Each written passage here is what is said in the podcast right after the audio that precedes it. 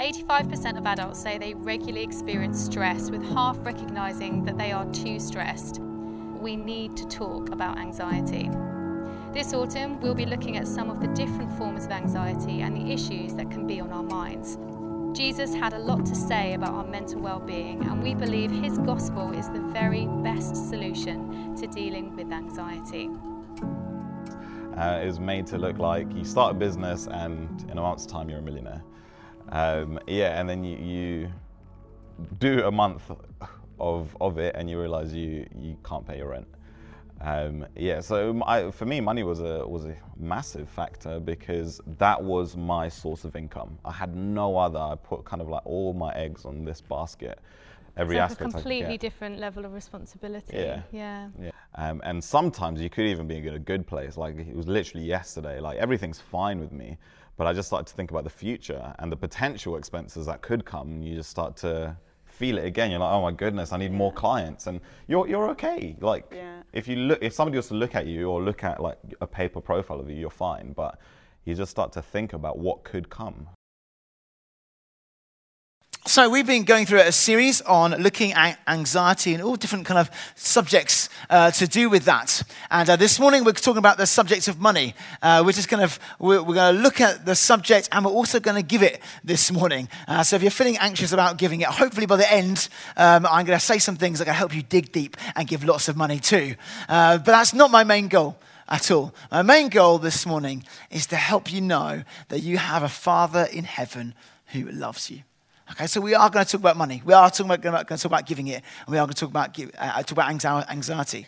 But most of all, I want you to know that you have a Father in heaven who loves you. All the, subject, all the subjects we've been looking at uh, are very relevant subjects. It's been great over the last few weeks. I, uh, I'm often at meet the team at the end of the service. People come and speak to me, those who are new. And I often say, I've been here because of the subject you're talking about. I saw on social media, a friend mentioned it to me. And so maybe that's you this morning. Maybe you're here specifically because of the subject of money. That wouldn't surprise me when we look at the statistics around money. Let me read this to you. Personal debt has continued to increase since the Second World War, particularly after the financial crisis recently in 2008. Our nation's economy is actually built upon this fact. As of 2017, total outstanding personal debt is equivalent to around 90% of the country's gross domestic product. Today, 16 million British people have less than £100 in savings. Debt plays an increasing part in day to day spending. Many people borrow simply to cope with life's events, such as job loss, divorce, or illness, or in order to meet their basic needs. Money stress is epidemic in our society, and most people are affected. Added to this is the barrage of adverts and a culture driven by what we need in inverted commas. What we need grows and grows. Consumerism is rampant in our society, driving a lot of the debt kind of culture around us. Also, a recent survey of money bloggers showed that uh, them echoing some of these things saying that the things they're discovering is a lot of people have fears, anxieties around security. Will my money work for me? When can I retire? Or around ethics. Does what I buy exploit others? It's a question a lot of us are asking. Fear of overspending, buying what we want, buying what we need, but will it eventually lead us in a place where we don't have enough? And what about the subject of giving? Can I really afford to give? Will there be enough left over for me? These statistics and fears help us to realize that our relationship to money is not a neutral matter, but affects and reflects our inner person. Each one of us is massively affected by money. It comes in and out of our hands and out of our bank accounts day by day. We have plenty of very good reasons to be anxious about it. But the good news is that Jesus has some things to say about this, some things very directly to say about it. And so we're going to look today at the passage in Matthew chapter 6, verses 19 to 33. If you've got a Bible or an app, you can feel free to turn there. And this is a passage right in the midst of Jesus' very famous sermon, probably the most famous sermon of all, time, the Sermon on the Mount. And if you've been around us this year, you'll know that we spent a lot of time camped out in those passages uh, before the summer. But we skipped out this passage knowing that we're going to come back, it, back to it this particular Sunday. And in this passage, God, Jesus speaks very clearly. He talks about money and he talks about anxiety, saying, Do not be anxious about it. And the whole sermon, eh, the whole sermon, not just this section, is about how do we flourish as humanity? What is God's plan for us? How, do we, how are we blessed? How can we be happy in the world that God has placed us upon? And uh, Jesus would have us look at the issue of money in an often different way that we look at it. A viewpoint that at times can seem a bit upside down. There's a deep irony in human existence. According to Jesus' teachings, when people seek to keep everything together and provide for themselves apart from God, the result is not the sought after peace, but rather anxiety. It's only when we seek first God's kingdom, make Him the focus of our whole hearts and our lives, when we come into relationship with Him, that we can find true flourishing and true peace.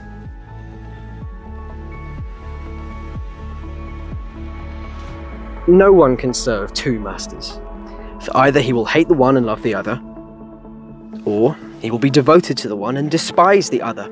You cannot serve God and money. Therefore, I tell you, do not be anxious about your life, what you will eat, or what you will drink, nor about your body, what you will put on. Is not life more than food, and the body more than clothing? Look at the birds of the air. They neither sow nor reap, nor gather into barns, and yet your heavenly Father feeds them. Are you not of more value than they? And which of you, by being anxious, can add a single hour to the span of his life? And why are you anxious about clothing? Consider the lilies of the field, how they grow. They neither toil nor spin. Yet I tell you, even Solomon, in all his glory, was not arrayed like one of these. But if God so clothes the grass of the field, which today is alive and tomorrow is thrown into the oven, will he not much more clothe you, O you of little faith? Therefore, do not be anxious, saying, What shall we eat? Or what shall we drink? Or what shall we wear? For the Gentiles seek after all these things, and your heavenly Father knows that you need them all. But seek first the kingdom of God and his righteousness, and all these things will be added to you.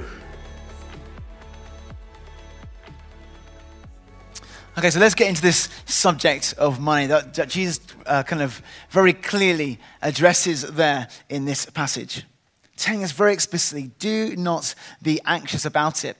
And as he goes through this uh, passage, he kind of gives these pair, three pairings that we're going to look at.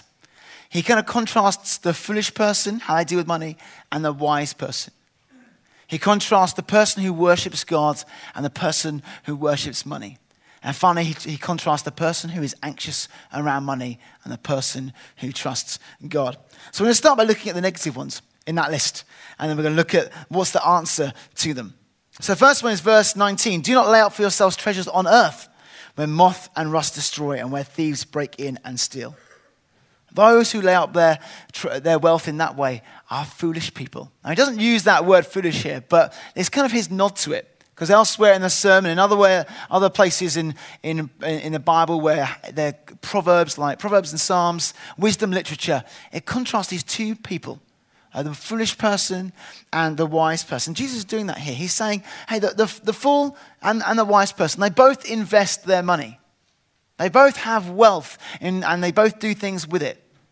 But the foolish person, they only look to the now, or maybe when I say the now, they look to just this life here on earth. Whereas the wise person, well, they look ahead. They invest not just now, well, that's okay, but look ahead as well. Because all treasures laid up on earth are susceptible to decay, loss, theft, and destruction and deterioration. It is not a matter of if they will be lost, but rather of when. There's no genuine security on earth. If this last decade has taught us anything, it's taught us that. Business we, businesses that we thought were going to be around forever are lost, bankrupt. And people who had great wealth are suddenly in a different place. Jesus isn't saying that handling money is itself foolish, but just that our approach to it can be. That we are to be good investors, but to realize that this life isn't all there is when it comes to investing it. We're not to become monks in our outlook on money and investment, but rather to be shrewd with it, investing in internal rewards where it has true worth and value and where it cannot be stolen or destroyed. This might be a bit weird for you to hear if you don't yet know Jesus. If you're not a believer, to talk about eternity, talk about new heavens and new earth where treasures can be laid out might sound a bit odd. I, I totally get that. And uh, even as Christians, it can feel a bit odd sometimes. What does it really mean to house treasures in heaven? I was on a train journey with someone this week. We were just unpacking that. What does that really mean? And the Bible gives us lots of language around it, but it's all quite um, uh, kind of uh, pictorial. It doesn't, it's not all that always that tangible. We trust that when God says that laying up here is, is where we'll lose it. But if we send it on ahead, we'll keep it forever and be multiplied many times over. We trust Him with that. And we're going to come back to it in a few moments. So the foolish person versus the wise person. Jesus then goes on to talk about uh, someone not being able to serve two masters, not having two lords, not having two gods. You can't worship God and worship money. You do have to choose. It's not a pairing, pairing that Jesus gives us. And uh, really, Jesus just, just referring to elsewhere in the Bible, just looking at the first commandment of the Ten Commandments, or elsewhere where Jesus was asked, What's the greatest commandment? And he answers, It's to love the Lord your God with all that you are. As Christians, as believers, actually all people, we find our purpose in our relationship with God, one in which we humbly declare that He is the Lord of all and that we're to worship Him with our whole lives, with all our being. Him and not, not anyone or not anything else. You can't have two lords. You can't have two gods. You can't have two bosses. Now, I wrote this down. I thought, actually, maybe you could have two bosses. In fact, I've had two or three bosses at times. In fact, it's quite common in our city for people to have multiple jobs and have multiple bosses. But in terms of being devoted to one, you can only really be devoted to one. Even having multiple bosses, I wouldn't, wouldn't um, recommend. It tears you in different directions. It's hard to juggle your life. Having one thing, one thing that you do well, that one thing you're devoted to is much easier. Not saying it's wrong to have more than one job, but just saying that being devoted to more than one thing is difficult. And when it comes to what you worship and what you make Lord of your life, you really can only have one. You may be thinking, yes, but I don't serve money. It's not my master, it's not my Lord, it's not my God. Surely it's just those kind of people who are greedy and money grabbing that actually worship money. Maybe you don't feel like you're one of those people. But the reality is, all of us can be tempted at times to worship money, to make money a bit of an idol in our lives. It can come in in all kinds of subtle ways. It's not just our caricature of what a greedy person looks like, but all of us, in subtle ways, can put money on the throne in our life. Maybe some of these statements might help you uh, uh, uh, connect with this. Have you ever thought one of these things, or maybe said them out loud? Things like, life would be better if I just had dot, dot, dot. I would sleep better knowing that I had enough money to cover fill in the blank. Our future, our kids' future would be secure if only X number of pounds came in. I just wish I had this or that, or could afford this or that. Then I know I would be happy. If only I could get a pay rise or a better paying job, then life would be easier. Or maybe you've just found yourself depressed or disappointed or downhearted because of financial difficulties. All these things can be subtle ways in which money acts as a kind of God in our lives and in our hearts that our well being, our ability to flourish, our peace is limited by how we relate to money and by extension, material things. She's acting as a functional savior, taking the place that God should have. All the time that this is the case, Jesus is saying that this is a kind of anxiety. So he's saying that this kind of anxiety is a sign of double mindedness, of double heartedness. Now, trying to serve both God and money is both an offense against God because only He deserves our adoration. And also, ultimately, is a lack of peace. All the time we chase after money for our security, it offers so much but rarely delivers. Many studies have shown that, yeah, there, there is more contentment in life with more money, but it never really brings total contentment, never total peace and happiness. Mental health issues don't suddenly go away. Relational issues don't go away. God can't, uh, money can't ultimately be our savior. There have been times in my life where money has definitely been on the throne. A couple of summers ago, I was on holiday and uh, I have a lot of kids. I have six kids, and uh, so our life is busy. And I have made the choice to have six kids. They weren't some random accident. We did choose to have them, and uh, I love them most of the time. But occasionally, I love them all the time, but occasionally, um, the number of them, just the vast, vast number of them, occasionally throws me off my game. And we are on holiday, and it hadn't been the, going great, our holiday. And uh, we rocked up to, I think it's like a restaurant or something, and, and there was this family sitting there with children the same age as my eldest. They also had like a 15 and 14 year old, and they're having a wonderful, quiet meal together as a family, and they had starters and pudding, and I'm sure they were going out somewhere afterwards, that kind of stuff. And just inside, I had this little grumble of like, if only we'd stopped at two. We'd have so much more time and we have so much more money. And I just say that, oh, if only that's what would make me happy, if only we had a bit of money. And uh, I just, just started verbalizing this to my wife, who just, just tired of me and said, you'll get over this in 10 minutes. What are you talking about? You love our kids too much. She's like, you're, you're, you know, but just sometimes you think, oh, if only I had this, that's what would make me happy in life. There's another season in my life where um, I lived, uh, before I lived in Brighton, I was very, very unhappy with the place that I was living. And uh, I, was, I was a Christian, but I wasn't currently in church. And, uh, and I just started thinking, how do I get out of this situation? How do I find peace where I'm so down about my life? And I decided just to work hard, get into toiling hard, thinking that's what will, if I get enough money that I can get out of my situation, get out of this place. And I'll start gambling as well. As I started playing the lottery every Wednesday and Friday. And it was just two years of just um, turmoil in my heart in reality. There was no peace in that. There was no peace in, you know, it's good to work hard, don't get me wrong. But there's no peace behind it because all the time I'm thinking, can I get enough money? Can I do enough overtime to get enough money together to leave this place? Can I win enough money by gambling, by playing the lottery to get out of the place? And God, in His mercy, made sure I not, didn't win one penny and uh, held me locked in that place until I eventually just humbly came to Him and say, God, I need you. Money can't fix the ills in my heart, only you can. Moving on to the, last pairing that Jesus gives us in this passage, he talks about uh, the Gentiles, those who make money, uh, uh, uh who are anxious about money, and uh, those who are God's people, Christians and the Jewish people in this, in this, uh, in this sermon. And, and those who, those who have a relationship with God and know how to trust Him. He moves on to this very pictorial part of the sermon where he talks about the birds of the air and flowers of the field. It ends by saying, Therefore, do not be anxious, saying, What should we eat? What should we drink? Or what should we wear? For the Gentiles seek after all these things. Gentiles, those who are living without God. And Jesus is pairing that, saying, Don't be those without God.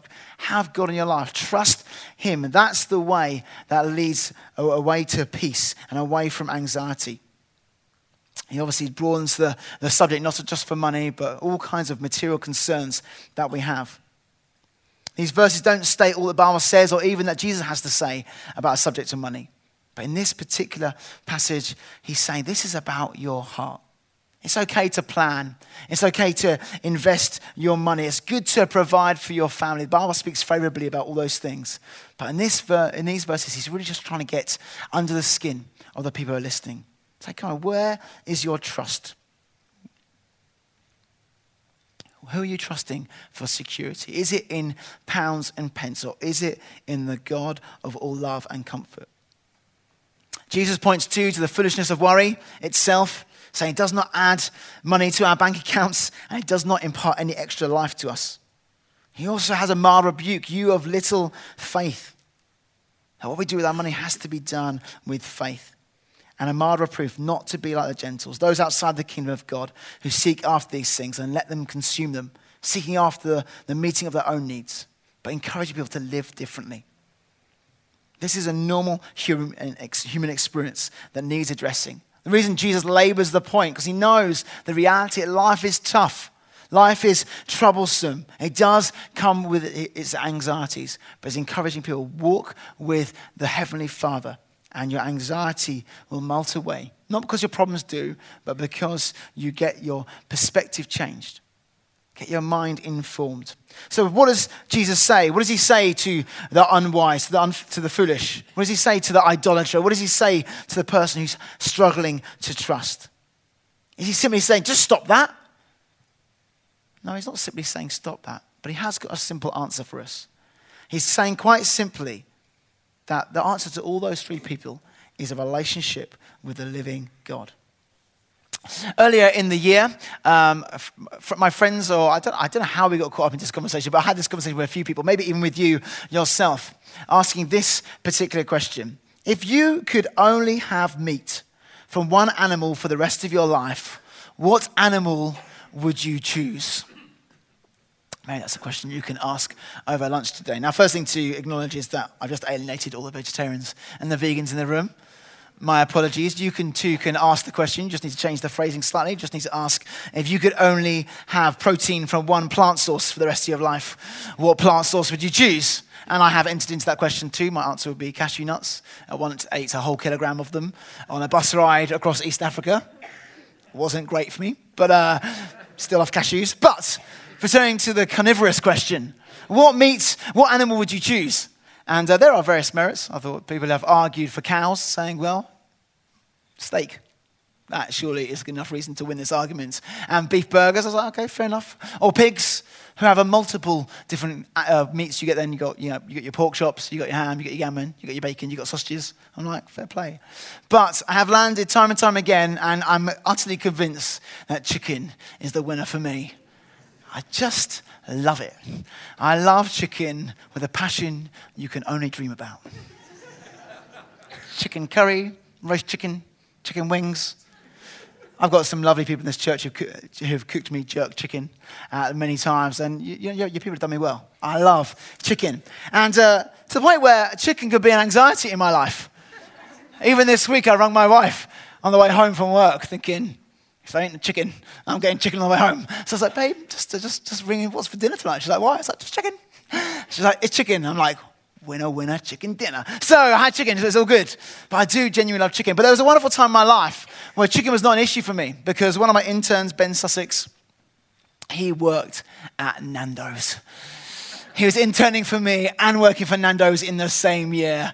Praise Jesus, that was Nando's two or three times a week with 40% discount. Living the dream. It's about who you know, people. I knew I had chicken on tap and not just getting 40% off, often I had chicken left over at the end of the shift. He's like, Stephen, I've got some chicken left over at the end of the shift. Would you like me to pop it round? Yes, please. I love chicken. Having chicken on tap when you have someone who has the things you need, and they love you and care for you, or if you're their boss, which does help as well, uh, then you know that the supply is plentiful and it's coming in your direction. Let me change the analogy. Um, I have had some rubbish cars in my life, lots and lots of them, and absolute scrap heaps.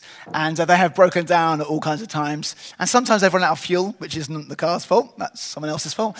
And, um, and, uh, but thankfully, I have a great older brother and, uh, who has many, many times come out and brought his AA card and uh, brought a can of fuel and helped me out.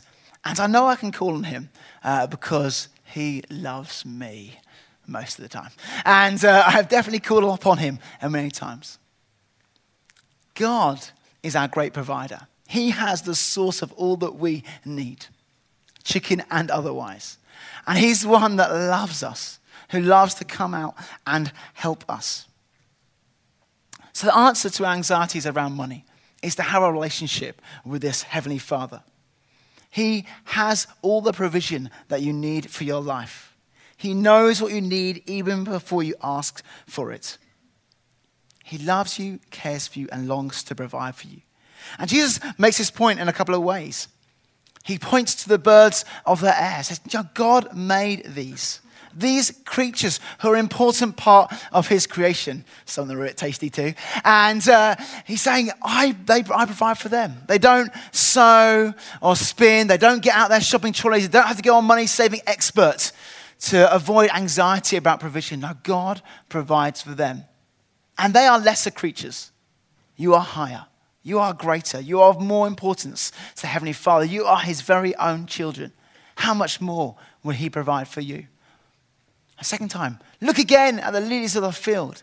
They are beautiful, but they're just temporary.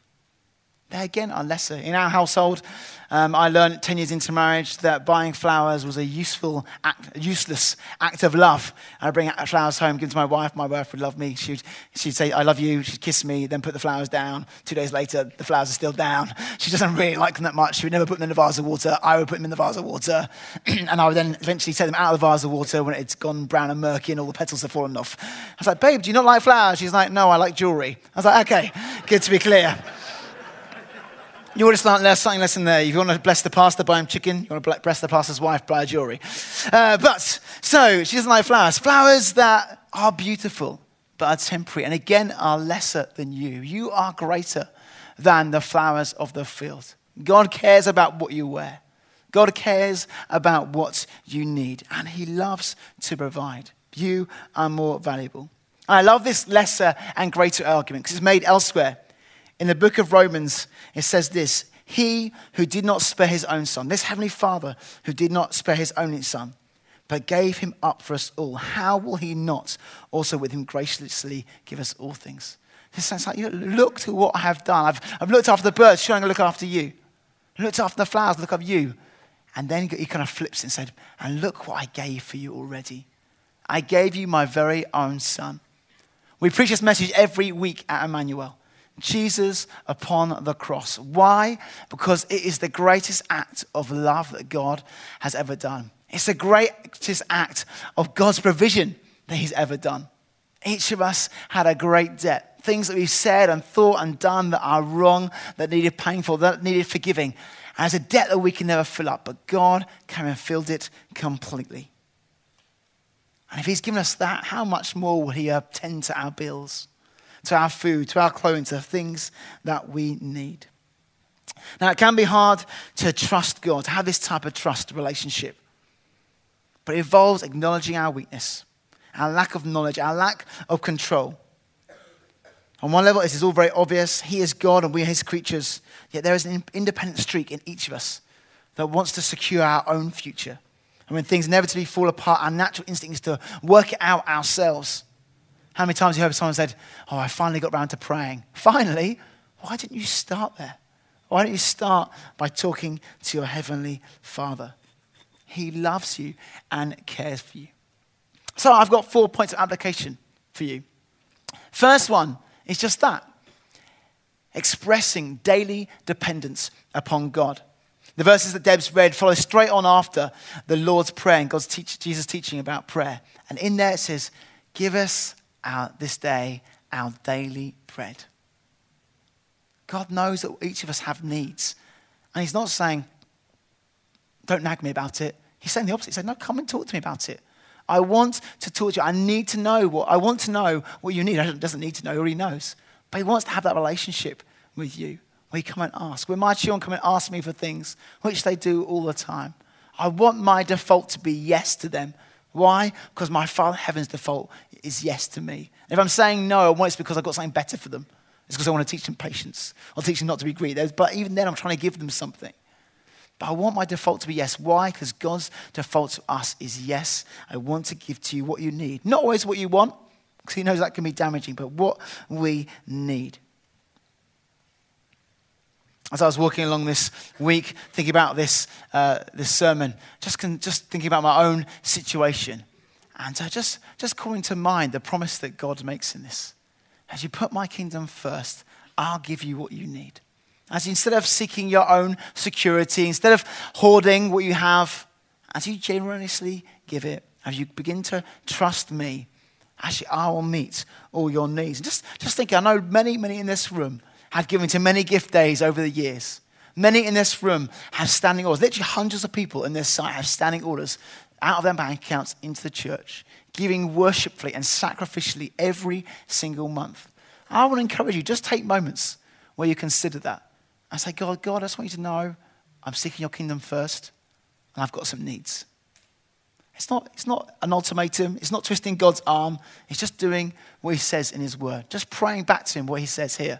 That's just saying to God, hey, God, you know some of the things right now me and Emma are praying about. Please see what we give, knowing that we're trying to honor you with what you've given us and provide what we need. We trust you. The antidote to anxiety is prayerfulness and gratitude and thankfulness. Again, we find that in Philippians 4. It says, Do not be anxious. Don't just full stop it there. But with prayer and supplication, bring your request before God. And a great thanksgiving as well. I often find that the antidote to some of my worries and grumbling is just to start remembering what God has done, what God has given me, and wow, it's amazing. If you live in this nation, you are blessed. We are affluent in, in, in, uh, in relative terms. First application there, Lord, to pray. Pray this week. Maybe even pray this morning. Maybe you have big money worries right now. Maybe you've got some big debts and big issues. We've got prayer team who are going to be around after the service. I'd love to pray with you or pray with someone you've come with. Don't keep it in the dark, bring it into light. Number two, get some help. If, if, if money is, a, is an issue for you, we want to help you with that. We've set up a, the Thrive Money course. Some, I know many in the room will be on that. And uh, it's just a small group going through really practical stuff. Yes, looking at what the Bible says, but looking at how do you budget, how do you dream with your finances. So often with the finance thing, it's just it's a nightmare. Thinking, I don't really want to think about tomorrow.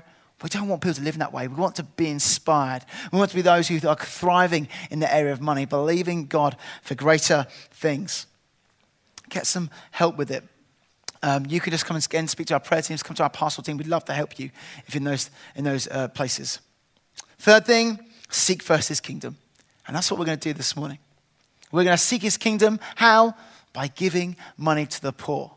That's what God does. In God's kingdom, that's what we do. We don't hold things for ourselves. We don't invest just here on the earth. We invest right away ahead. How do we do that? By giving away. It says this in Proverbs 19:17. Whoever is generous to the poor lends to the Lord, and he will repay him for his deed. We want to be those who are free from anxiety, not just so we live in peace, but so then we can then give generously. Well, we might be free, we might give liberally away, including to the poor. We're going to do that this morning. Have you come prayerfully this morning? Have you come considering God, free me from my anxiety, anxiety for my own sake, yes, but also so that I may give to others who are in need? Following you into things that you are doing here on the earth. Gift Day is a wonderful opportunity to do that. So maybe you come prepared, go for it. We'll have green envelopes out in a few moments. There'll be green envelopes in buckets and places you can grab. And uh, we're going to come forward and bring our gifts. Or maybe you just to hang back for a few moments and think, God, help us know what is it that we should give? What is it that I need to give this morning? What are you giving me faith for? How can I trust you in this area? We want to be those who can do it cheerfully. God loves a cheerful giver.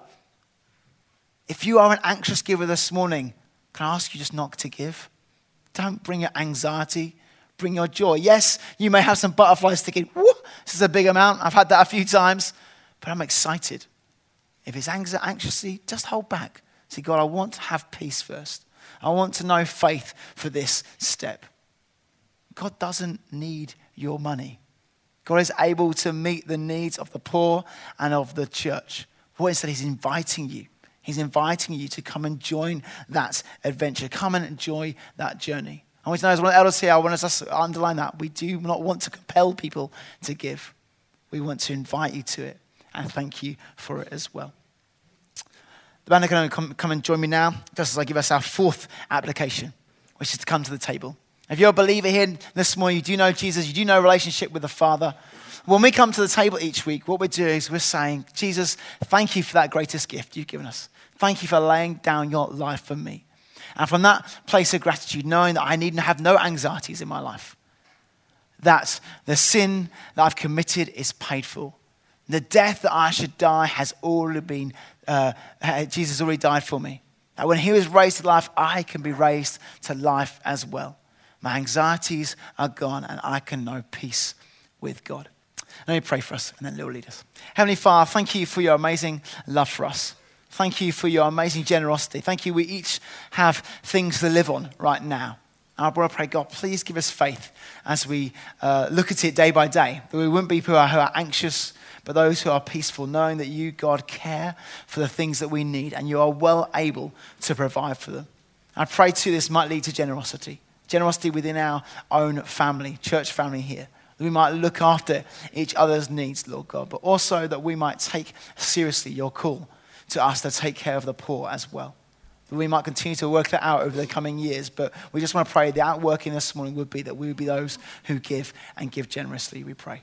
In Jesus' name, amen.